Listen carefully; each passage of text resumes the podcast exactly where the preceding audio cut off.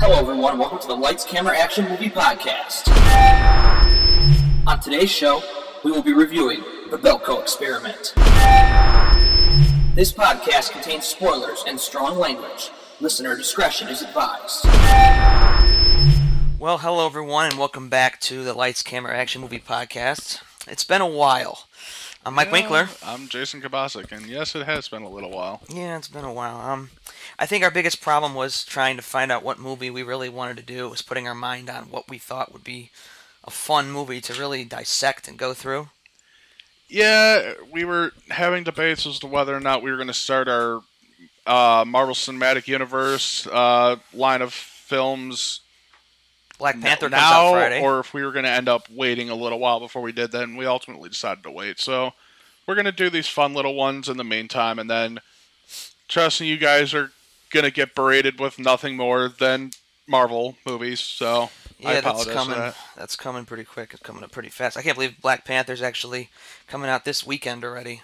Oh, I know. Coming out so fast. But- Why don't we go ahead and get into the topic of the day? Yeah, um, we are going to review the Belko experiment. And who am I? This was your really typical, I guess, mind fuck of a horror flick. Yeah, I mean, it wasn't bad. I will give it that. Especially for a movie that had a budget of only like five million, didn't do bad. yeah, the movie was entertaining nonetheless, and I, I've there's some enjoyment, there's some humor in this film. You know, it's it's a film you get to sit down, have fun with, laugh at, chuckle at the kills. It's not a movie you're gonna take seriously. It's just not that kind of flick. Well, I mean, most horror films you usually don't. No, I mean that's true. There's, there, I mean, I guess there's certain ones you could look at seriously, but a lot of them are just made up for fun. Well, yeah. Yeah. So, um, okay. So your overall opinion of this movie uh, is is fairly decent. Then, I mean, It's fairly decent. It's one of the better ones that I've seen in a while. And mind you, I also haven't seen this uh, particular movie in a good while since the movie first came out. So a lot of this still felt new to me after the first time watching it again. now I have to ask you too. I don't know if you knew this. This movie was written by um, was written by James Gunn, who actually is the same guy that brought us, wrote and directed uh, Guardians of the Galaxy. And um, I don't know if you ever saw the movie. Uh, it's from maybe about five or six years ago. It's called Slither. It's kind of like a Oh, B movie. loved Slither. Yeah, freaking. He, he did that movie too as well. Oh, I mean, that just goes to show what kind of a writer that James Gunn is. He's versatile. He, can do many different types of things. Exactly. So I find that I this is exactly what you'd expect. It was a B movie, right, but it had its good moments. Right, and and and the, the the blood, the gore, the everything in it was pretty top notch for a B movie. Yeah. But all right, so let's go ahead and dive into this. Okay, so the movie starts out interesting. We start in Colombia. Yeah, but go to Colombia. We go to Colombia and we meet our lead character, Mike Did Milch. you just say our bleed character? our lead character. Well, sure, we'll call him bleed character because they are going to be a, a lot of bleeding and blood, and let's just Uh, call him bleed character. Our first lead bleed character.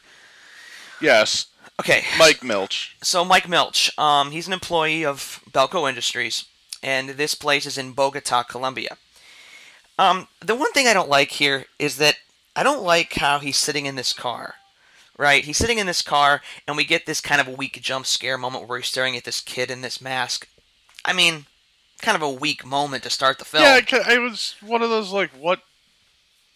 What did that have anything to do with the film? Like, that almost led you to believe at first that it was going to have something to do with those masks. Like, you figured that anything involving this movie at that point, with that first thought, was going to be something to do with like the Day of the Dead masks that this kid was wearing, that all these kids were wearing in the streets.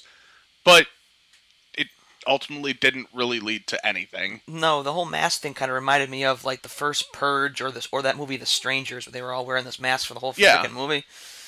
Yeah, it didn't go there. I felt, I felt like a wasted moment just for a jump scare to for somebody to knock on his window. You know, stupid, not necessary. That Oh, whole scene right there was unnecessary. But that's when we're introduced to Mike, which I don't know why that's our introduction to him, but whatever. Well, because he's waiting in traffic. You know, usually end up doing something stupid like that when they're introducing the main character of a horror flick. You know yeah, this. introduced a little dumb throwaway moment, I suppose. But um, dumb throwaway moment, but you know, it was a decent little introduction, just showing you how busy the streets and are, what everything's like in like rural but Bogota, Colombia. yeah, basically showing you that they they're they're they're working in this shithole of a country, essentially. Yeah. Um, so this leads us to all the cars going into work, um, to this building in the middle of Well- nowhere, essentially. Yeah. And from here, we get to the point where Mike notices that there are new, like, armed guards that are at the gates. Yeah, not the typical Colombian guards that are usually there every day. They're checking for everyone for their badges, and then they're turning away all the local workers. See, right then and there, I'd be a little skeptical because you're already working in the middle of nowhere, working for a company that's really, if you think about it, this company really has no identity. We don't really know what they do. They say they're a non-profit organization. Well, then how do they make money? Well, most nonprofit organizations have some way of making money. Exactly. So you're not technically a non-profit. Usually by like fundraisers, stuff like that, they end up making their money. But like, Right. big companies like this, yeah, they're not gonna make money through anything that they do that wise. But there's always ways around it that they're gonna end up making their Well, money. yeah, they have to. Yeah, they have to. But we never really get concrete reasons as to what this company does. So immediately we're already suspicious of who and what they are. Oh yeah, Um. So, throughout this intro, we meet everybody while we're getting this Mexican song with the credits, getting to know everybody. Again, making the movie kind of campy fun. yeah. I mean, decent little thing they had planned there. Mhm. Yeah, yeah, well, it makes sense. They already know at this moment this movie's going to be exactly what it is campy, goofy fun. They really Yeah. know it at this point. Um, so, as we're introduced later on, um, Mike has this Brazilian girlfriend that we all kind of fawned over watching this Well, watching this yeah, I movie. mean, I mean, spoiler alert. Yes, me and Mike are typical stereotypical guys, and we're like, ah, that's a nice ass. Well, as you know, anytime you see a Brazilian woman in a film, it they always look good. Stereotype. That's okay. If that makes me a stereotype, then so fucking be it. Yeah, true. All right, so let's go on here.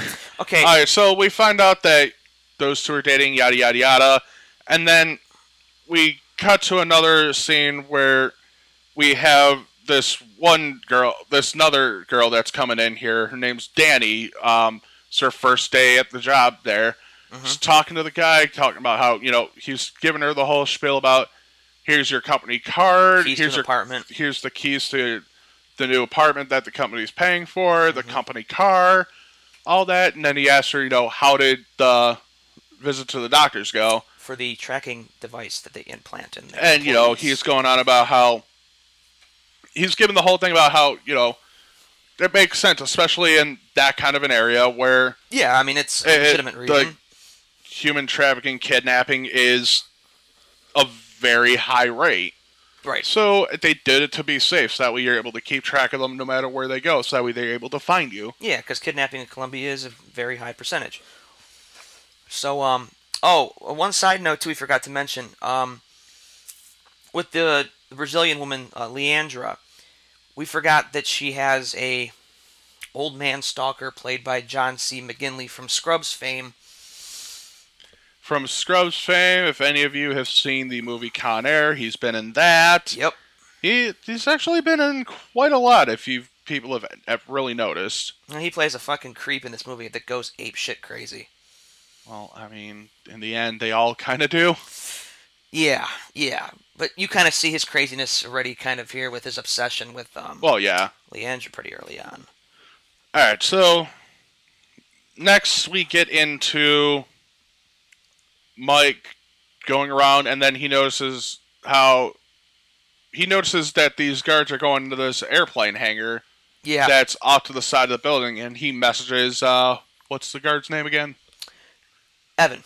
Evan. He he messages Evan and asking him, you know, if he had heard anything about why the guards are there, and you know what the deal is with them going it all into the hangar, and he's Evan was telling them that, uh, you know, they're all. He'll go take a look and see what's going on with that. Right, right. And then this leads us into The shutdown. The building starts collapsing, and we get the voice on the speaker basically saying, "Oh, you have, well, feedback there." They get feedback in the building, and they get an announcement saying that they're all part of an experiment, essentially. that the 80 employees that are there that weren't uh, the local workers have what was it an eight hour time frame to kill Yeah. everyone essentially They had, uh, they had. it's like an eight hour time frame they yeah, had it was like two. Trying to think if it was.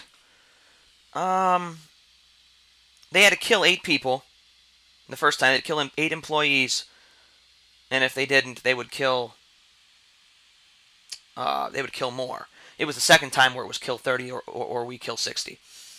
i'm talking about how the whole goal of this was only one person was going to be coming out of this originally that's what i think was what that we were told In the beginning, no, we weren't told in the very beginning that it was one person because that's why everybody in the building wasn't aware of what was going to happen. Because if they would all would have known that at the very beginning, they all would have known how everything was going to go, and everybody in the building thought they could all get out.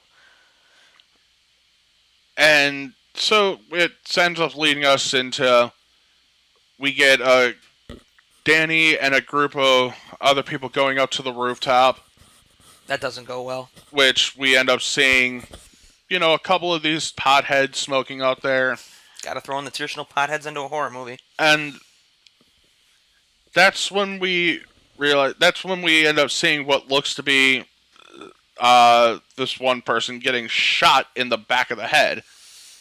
It appears, yes, it looks like gunshots. I think and then it's shot in the head by repeatedly done by a to a few people that are inside the building as well. And they all go apeshit crazy thinking there's a shooter in the lobby. And that's when uh, our COO, Our COO, this guy is a bona fide badass who we later find out was special ops, which makes a whole lot of sense, mind you. well, Um, of course, His character is Barry Norris. He's the COO of Belko and an ex Special Forces soldier. yeah, and then so he ends up walking over to uh, this one guy's dead body and looks at the back of his head and realizes that that the wound that was there wasn't made from a gunshot. It wasn't made from a bullet. No, no, at all. It's these. It's from the implanted devices that we were. Well, we about don't know anything about this. We don't know anything about that Well, yet. until that Mike being- starts feeling the back of his head. And that's when Mike real- had the realization that it was the tracking devices that were put in their heads. Because because uh, Barry had mentioned that you know it looked like the head had exploded from inside. Right. Well, well yeah, and this leads us to where Mike goes into the bathroom to try to cut and rip this thing out, which is a very grotesque scene. Maybe Which- cringe a bit. Make you cringe a bit, but I mean it's oh it's good idea when you think about it. 'cause you Mhm. Oh, get yeah. that out of them, and that's when you hear. That's when you realize that you know something's going on. That he was that uh, the second that he went to go do that, he went to cut into his head and pull it out. We hear that voice come back on and mentions him specifically that you know, hey, Mike Milch, you have ten seconds to drop the knife and put your hands in the air, or, Or we we're going to set off the device. Yeah. So now we know that these people are totally fucked and totally controlled in this situation. And after all that goes on, we get the we start seeing the panic and everything set in. Yeah, literally, people start tensions are rising. All that calm is completely gone at this point. Which, by the way, if you pay attention, the first kill in this movie, other than people's heads randomly exploding, Mhm. was by Merle. Oh, good old Michael Rooker. He's the first official death to happen, basically. He gets his skull smashed in by the whiny technician guy that's supposed to be his friend. Nice guy. Nice guy. well, his, the panic really set into him. Oh yeah, I mean it's an know, accident, but Like, it was just a matter of the panic and everything, and then Danny gets caught out by him because she was hiding underneath where the air vents were because they had been shut off at the time. Hit uh, Rooker's character and the whiny brat ended up going uh, to try and fix it yep. after the panic had set in and he had smashed in uh, Merle's head. Uh, he notices Danny trying to run away, Mhm. goes to grab her, and you know, basically force her to shut up. Shoves her against the wall, slamming the the wrench up against the And wall. And then she props her feet up against the wall and pushes back in an effort to get him to let go. Pushes him right into a couple of spikes that were sticking out of the wall, Correct. right into the back of his head. Second death. So both our electrician guys go bye bye within about two minutes of each other. But you know, yeah, this sense of being, by the way, Danny's only only kill, which ends up playing into a joke later on when the kills are announced. But we'll get into that. So let's go on to the panic really starting to set in. We find out that they have two hours to kill Thirty people. 30 people, and if they do not kill the 30 people within that two hour time limit, Sixty will be killed. 60 will be killed. Correct. So this is where the group starts to divide among themselves. They split into two two groups. You get uh, Barry, you get uh, John C. McGinley's character. Uh, yeah, and you get that other guy that had that had the family that he took to um, the, the on that trip or something that Mike talked to in the beginning. That Yeah. guy. Then you get that brute looking, big ass bearded guy who is a complete dick throughout this whole movie. That he's in that blue blue suit. Yeah. I know what you're talking about. Yeah, but um, so but you get all that going on, and then it seems like they're starting to gather people up. They're trying to get the keys from uh, Evan, our security guard, to get all the weapons out so they can take control of the situation. and Evan told him pretty much, "Fuck you, I'm not doing that." Right. Well, this leads the group into, into two groups. Mike leaves the one that wants no killing, while our COO Barry intends to follow the directions of the speaker So and thinking that it'll help them get out. right to kill the 30 people because why should we lose 60 when we can only kill 30? But you know, And Mike, this is when we find out, you know, that he was special forces trained. Yeah, because during the part where they're breaking everybody up, um, Wendell goes up to goes up to him and says, "Hey, you know, not all of us are uh, not all of us are special forces here." And of course, that doesn't make Barry very happy because he's thinking, "Oh, what is, what is that trying to say? Is I'm showing favoritism to somebody, or because I'm special forces, I have special privilege?" Well, in a sense, you kind of think that you do. Yeah. So, and then another thing that, at, while this is going on, we noticed that um, Barry's group had grabbed the torch that uh, Merle and Weiner had carried with them to try and melt uh, a hole through these uh, metal walls that had uh, formed around the building to keep everyone in Yeah, except it's not hot; it was cold. it like it was heat resistant metal and there was nothing being done to it at all. Mhm. But that was missing from where that they were at originally at the front of the office. Right. We it gets cut to a scene where we see them uh John C. McGinley's character, Barry, and the others uh using the blowtorch to get into this uh, little Cage. locker cage Yeah. in order to get uh, weapons that were stored in there. which leads to our group, Mike and Evan and Adriana. This leads them to ask what's going on. We get Mike basically in a badass moment. We get Evan in a badass moment. Mike We, no, we get. Evans in fight or flight mode here, and his inner gangster came out right. Well, until Mike took the gun and until Mike got him to calm down. yeah, Uh, McGinley's character turned the gas for the blowtorch back on, went back to work, and then we get Mike's badass moment where he takes the gun out and shoots the uh, canister. and that makes none of them all too happy. And they basically say that was damn foolish and that was a big mistake. So everything leads to all this panic going on.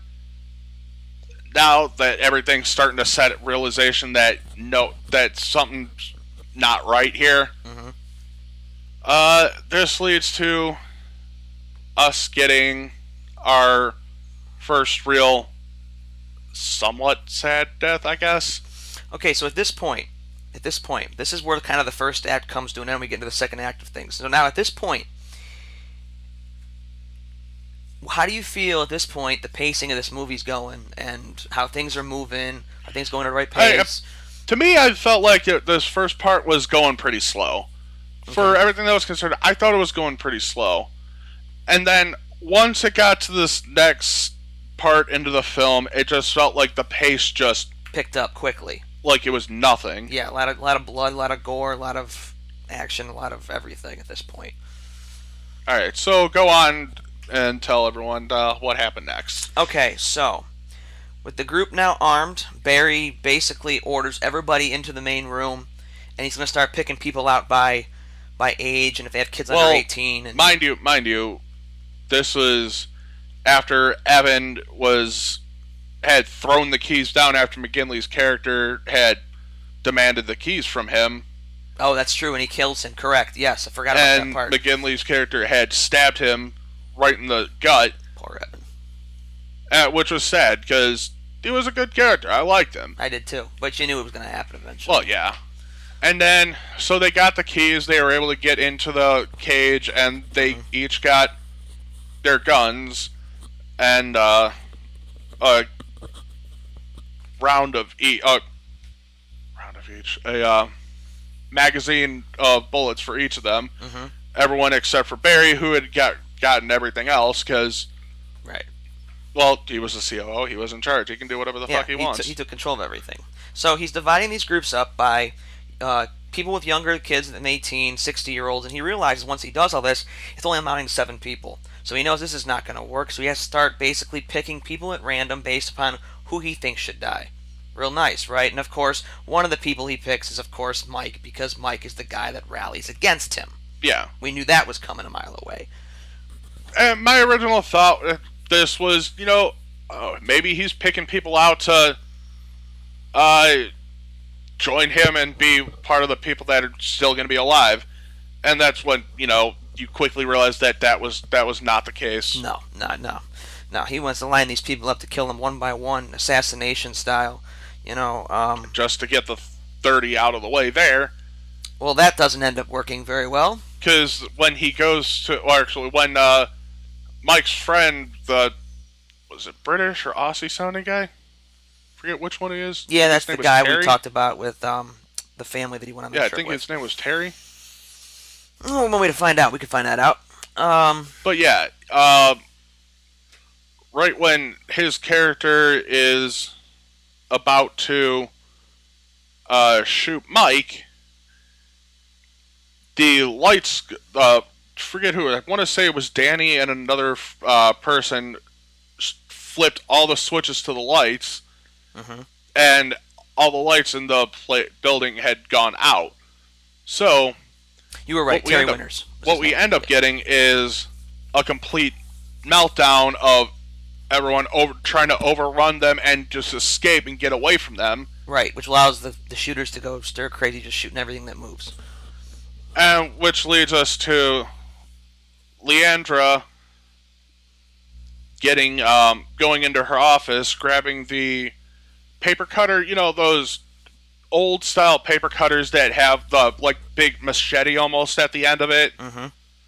so she gets the idea to go all Punisher style and take the machete, the blade off of that, and you know take out the next person that walked into that office, Which But- happened to be Terry. Which happened to be Terry. And at that point, we find out that there was 29 people that had been killed so far in that two-hour time limit, and there were two minutes left. Yep. So when Terry goes at, into the office, he noticed what looked like Leandra's shoe sticking out. So he walks right by her as she's hiding under a desk. And She takes the blade, whacks it right into her, his knee. Falls to the ground, drops the gun. He goes to grab the gun and she smashes it down into his arm. And then it looks like she's about to kill him. Terry is essentially pleading for his life here at this point. Mhm. And it makes you think that we're about to see the 30th one here and be able to hopefully take care of all of this, end this all. And that's when she just like, no, I'm not going to hurt you, and drops the blade. Which costs the group because that would have been the last death, and that allows Which essentially, she was the reason that 31 more people had just died. basically because Terry did kind of deserve to die considering he was shooting people and shit and was going to kill her. I, if it would have been me, I would have just killed him. Although I mean, end result wouldn't have mattered, but he was killing people. Then again, to be fair, do you think you really'd have it in you to actually kill someone? Even in that kind of a situation, do you think you'd really have it in you to kill someone unless you were so far gone? It's hard to know because in the moment you never know in situations. Right now, I could tell you probably no, but in the moment like that, who like, knows? yeah, it'd be a completely different situation Right. when you're actually in put into that po- point. True. But yeah, so we start seeing everyone starting to get killed slowly but surely because it cuts back to a shot of inside the hangar here. And what looks like all 80 employees' names that were on this little switchboard with lights next to them. hmm And whenever this guy flipped the switch, that's when The head would explode. the head would explode for that person. Mhm. So we start seeing everyone slowly but surely getting killed here, which drops us down to our last 20 people. Which is by far the bloodiest sequence in this whole movie. Blood is just exploding everywhere, going all over people, walls, staircases, office buildings, cubicles. You name it at this point. Right after this sequence is over, I think literally we have about 20, 25 Well, people of course, left. yeah, we have 20 people left Yeah. because 60 people were going to be dead by this point. Which at this point, this leads to the speaker box telling everybody this is the this is the Rumble rundown. Whoever kills the most people, Essentially, you who get to get has out. the most deaths, who has the most kills at the end of this next uh, two hours, will be able to leave here alive. Right. And so they start announcing how many everyone has. Barry, of course, had the most with 11. Of course he did.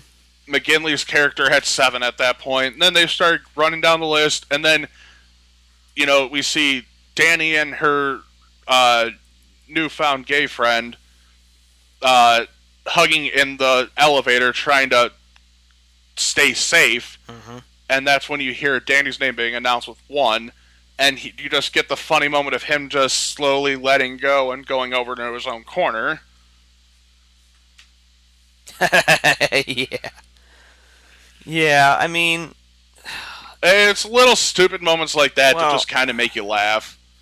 yeah, I mean, you you this is again, this is this is the movie's moments of throwing little bits of tiny bits of humor in. But all right, chaos. so go on to the next part here. Okay, so after this sequence, um, and people start racking up kills, this is when you know McGinley's character and everybody else just starts going ape shit with the knives and the guns and shooting people. Um, this leads to, as we'll accelerate a little bit here. Yeah, this little bit further into the film, this leads us to where McGinley's character gets killed by Leandra Mhm. in a justified moment, which I am very happy about. Yeah, this showdown had to happen. Of course, you know his perverted ways had to have been put to a stop by her, and he Like, had to be the it had to have been something involving those two at the end at some point in this Right. film. And boy, does she give it to him good. How did that happen again? Axe to the face. Smash, smash, smash. I'll tell you. Axe is not good for the body, ladies and gentlemen. I wouldn't use that Axe Axe body spray. It kills. I still think you're fucking stupid for that one. uh, but go on. What does what else does this lead us into here? Um, okay, so after she smashes his head, um, she calls down to Mike to come down and meet her down on the lobby level. Um, this unfortunately goes bad because by the time he gets down there, we have the other guy with the Molotovs throwing them and Barry shooting, which one bullet ends up hitting Adriana. And, Deandra even. Yeah, Deandra, sorry. And she dies. Which is unfortunate, but you know, it's gonna happen. You know it is. There's no such thing as an actual love story making making it happen in a fucking horror Oh film. hell no, If hell people no. actually think that's true, get a fucking clue. Um, Not gonna happen in this case. but you know, this leads us into the final sequence of essentially the last two people being alive are Mike and Barry. Mike and Barry. Yeah, this leads to a pretty big showdown in a room um, with a kind of a funny office projector that we see in office movies all the time, and it's a big showdown that literally leaves leads to Mike beating the shit out of Barry in the head with a tape dispenser. Yes, you heard me right. Barry dies by getting his head smashed in by a tape dispenser. And so all the metal platings had come down after that point. Yep, Barry was let out of there by Mike was let out of it, not Barry. but you know what I mean. Fuck you. Mike was let out of there by uh, the couple of the soldiers. hmm We see him looking like he's either fighting or stumbling to get away from them, or just out of sheer exhaustion. Which we find out in a moment point. what, what he actually was doing. Uh, and he gets led into this hangar, finally, which We meet the we finally get to see the character of the voice. Correct. Who, who introduces himself as like this scientist running this exper- Mind you, experiment? not only not not really a scientist, but a social, like ex, a socialist experimenter. fucking sick is what it is. It, to it, that's when you really get the point, like the where the whole Belko experiment part comes in. Right. because this was all an experiment to see how people would react when they're thrown into unconventional situations like this. Well, the biggest questions he was asking Mike was to test his emotional state and how he was feeling about this, how he was feeling after it was done, and um, And that's when Mike is going out talking about to him about this. You've been watching us the whole, time. and Mike sees and- all the switches of all the people's. Yeah, Mike Switches. has seen all the switches. Uh, everyone that uh, that's when he put the two together and realized that that was how they were getting their heads exploded. Mhm. And that's when he brings up the fact, like you know, how everyone how they've been watching them the whole time. Then, did you see me pick up the bombs? Yeah, the bombs that were on the floor that the stoner guy was picking out of everybody to try to blow up the door. Yeah, because he was grabbed the handful that were there, and that's when we see the little cut to from what he was doing there. Every time he was grabbing someone like the guards Or he was stumbling or he's stumbling Yeah. around, he was sticking another one of those little bombs onto each of them, in each of their pockets. And that's when you see him jump up right to the uh, light board and starts flipping flipping all the switches. Killing everybody he put the thing in. Well, not necessarily killing them, but depending Well, on where he put them at. Right, injuring them to basically bleed out, essentially. But which leads to the voice being on the ground. Mike points a gun at his head, and the voice says, "Oh, you know, you get it. You know, life is precious. Blah blah blah blah You know, blah." we know we know you you're you value life as sacred Right, yeah. and that's when you see him with the assault rifle just unload the entire clip into, into the ass. guy's head which leads to mike walking out of the hangar dropping the gun and just essentially staring up into the sky and which cuts into a pan out of all these other different video cameras buildings. Yes, that are showing the different Belko buildings around the globe with the various people that have been walking out. So clearly, obviously, this is setting up for a, sequel, sequel, at which- some point because these are all the winners, quote unquote, of which I'll give you some details on this. I found some information on this. Oh, and the final line of the movie is stage one is complete. Commence stage two before we go to credits. exactly. So we there's going to be a sequel. Okay, so I was just going to ask you that question. It leaves open, you know, the interpretation for sequels. and I- There's no interpretation that was a clear cut. Yeah, there's going to be a sequel. now, now, now, tell me something. If it were you, where do you think the sequel goes next? Before I explain some of this of what's possibly coming. Uh, obviously, it's going to have the winners of the various experiments Right, of course. that are going to be grouped together in this one building. Probably somewhere, I would say, in like DC or somewhere the government's actually more located at. Mhm. I think it would make the most sense, like have it in a rural area, somewhere in that DC area, and have all the winners transported there. Right. Right. I agree with that, and I'm, I'm really on the same page with you on this. Now, I've, I found two articles here, and I want to kind of read this off to people because these include we, we, you and I can talk about this after I read this. So the first thing is this article is called "The Belko Experiments Ending Explained." Okay, the first part of the article says, "What is the experiment?" Okay, so this is what the article says. It says, as becomes quickly apparent in the movie, Belko's true purpose is to serve as the setting for an incredibly deadly psychological experiment. Okay? As the film's climax, we finally get a semblance of an explanation, a bit of a brief one. The voice reveals he is part of an international organization made up of the greatest thinkers and scientists in the world. The case appears to be, as Sean Gunn's, Marty's um, whole angle on this is to examine how different people react under pressure.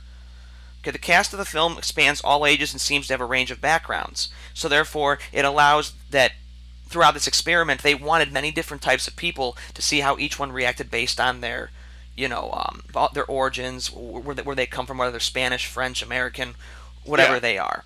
So it finally goes into this bit. What is stage two? Um, it's hinting that there's a grand conspiracy or a government coalition through the building's design and international corporation at the film's core. So basically, what they're trying to tell you is is that it's a new world order trying to decide basically who deserves to live and who deserves to die in this new order, basically for population control. So essentially, purge.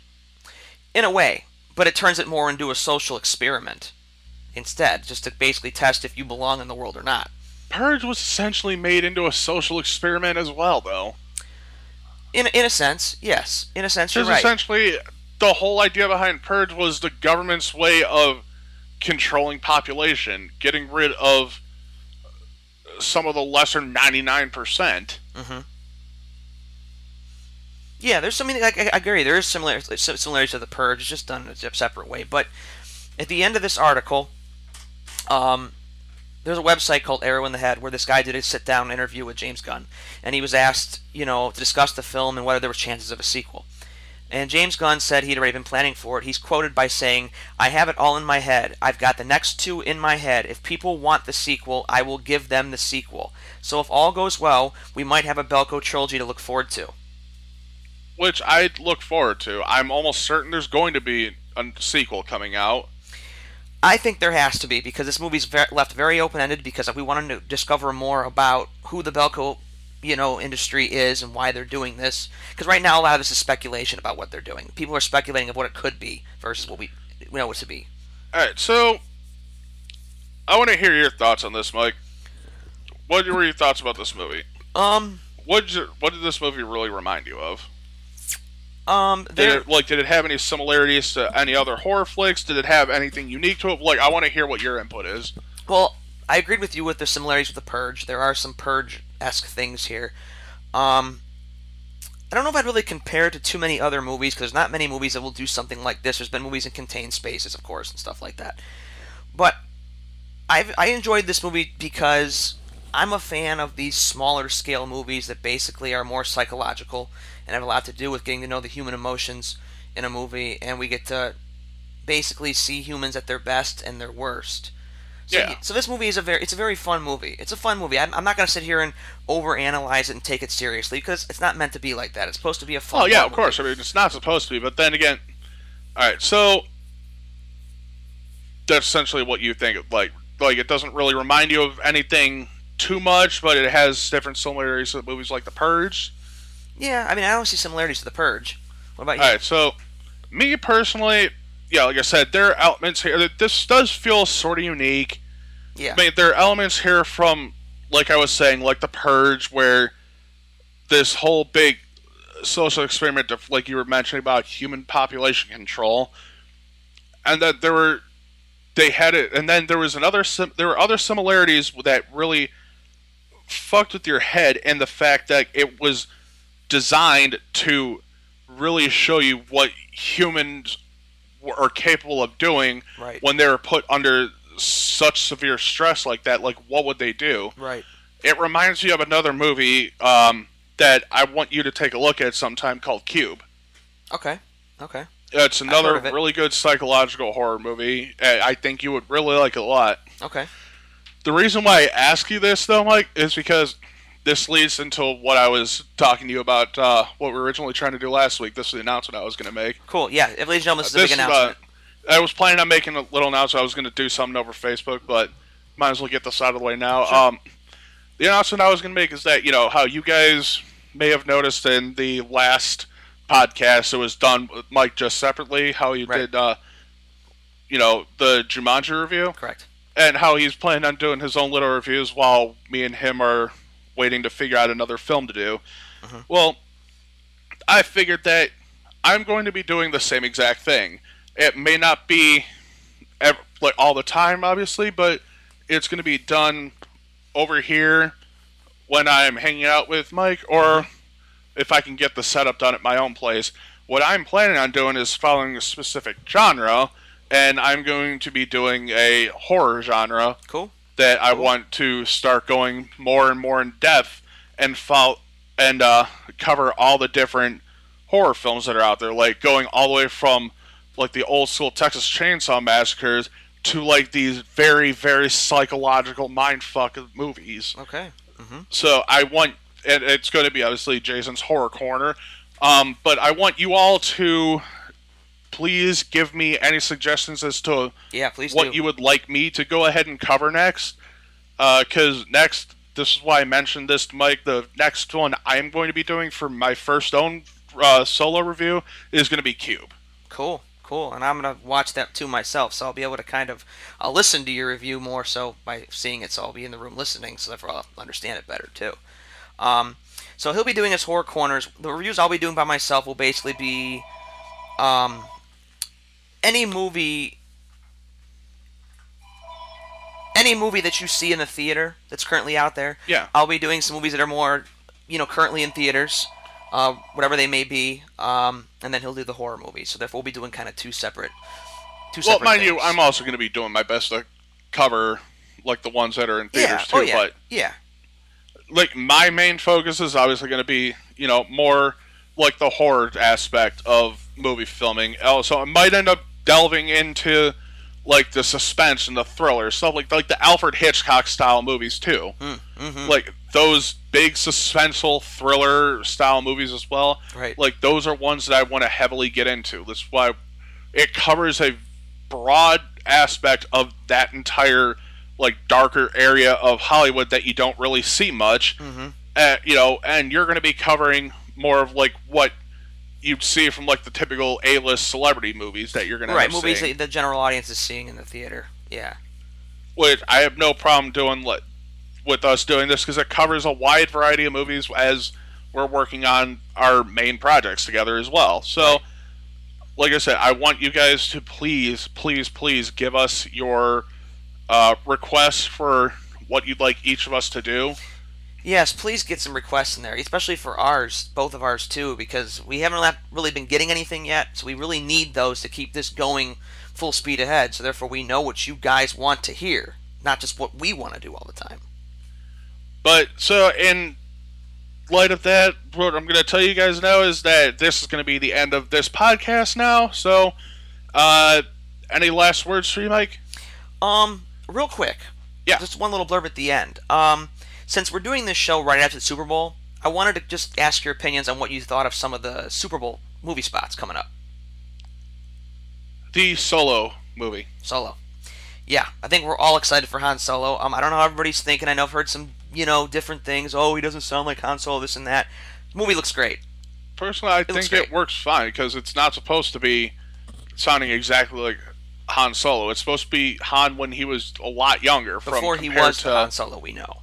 Yeah, it's Right. supposed to lead into everything, and we're supposed to finally see this fabled Kessel Run. About fucking time. It's about fucking time. All we hear about is the Kessel Run. Oh, it was done in 12 parsecs. Let's see the fucking thing. Let's see it. Uh, any other movie spots that you noticed that seemed interesting to you? Um, Jurassic World Fallen Kingdom is looking good. Of course, it's Jurassic World. I, I, personally, I'm growing into a big fan of Chris Pratt. Oh yeah. I did not really like him at first, and then after watching Guardians of the Galaxy, it kind of started getting me to watch his films more, ever mm-hmm. watch more of what he's done. I, I seem like this is going to be a great film. He seems to have really improved, I think. Mm-hmm. So we'll see where he can only go from here. And then uh, the last movie, there were a lot of others, but the other movie of, of notable um, value here is um, the trailer for Mission Impossible Fallout. I'm not okay with that. What's they, wrong with it?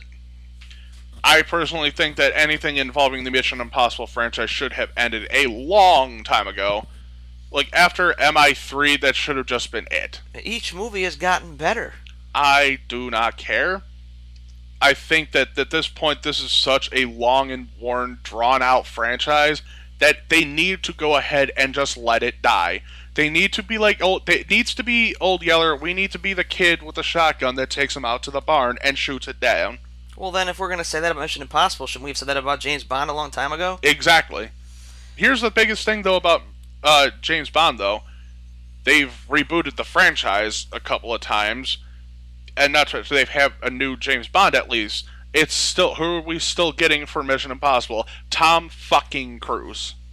Hey, the man does his own stunts and he does them for real. He doesn't green screen that shit. I, I whatever. I don't care. I just I'm really starting to get sick of the Mission Impossible movies. Well, fair game. I think they keep continuing to get better, and you know they keep making money, so the fans are still there, and they will not stop until they tank, which they're not there yet. People, please make this movie tank. Don't make it tank. Don't make it tank. Tom Cruise is coming to an end. At least you know let the series fix, you know finish with some strong dignity. Don't let it die. Please let it be before Tom Cruise breaks a hip, because it's probably going to happen well, if he tries to make another movie. Tom Cruise is not far from doing something to kill himself, but you know, whatever. But all right, on that note, since we're getting getting into our little spat here about the fact that I think Mission Impossible should have died out a long time ago, Never. um, fuck you. Never. Uh, I'm Jason Kabasic, and this is Mike Winkler. This has been Lights, Camera, Action, the movie podcast. And ladies and gentlemen, that's a wrap. Yeah, we'll see you on the next one. Whatever it may be, please, please request stuff. Stage one, commence. His head exploded from the inside. What? When we start working here, they put tracers in the back of our heads. You must not remove the tag from your body. Follow our directives, or we will detonate the explosive. Begin. That ain't melted at all. Do you know what kind of metal this is? I don't really know. We need to discuss all our options. We do not have the right to take innocent human lives. What are you doing? My wife and kids need me. Stage two, commence. We don't need no more weapons. We need to work together to get the hell out of here. Don't fucking move! In two minutes, we want 30 of you dead. If 30 of you are not dead, we will end 60 of your lives ourselves. Five, four,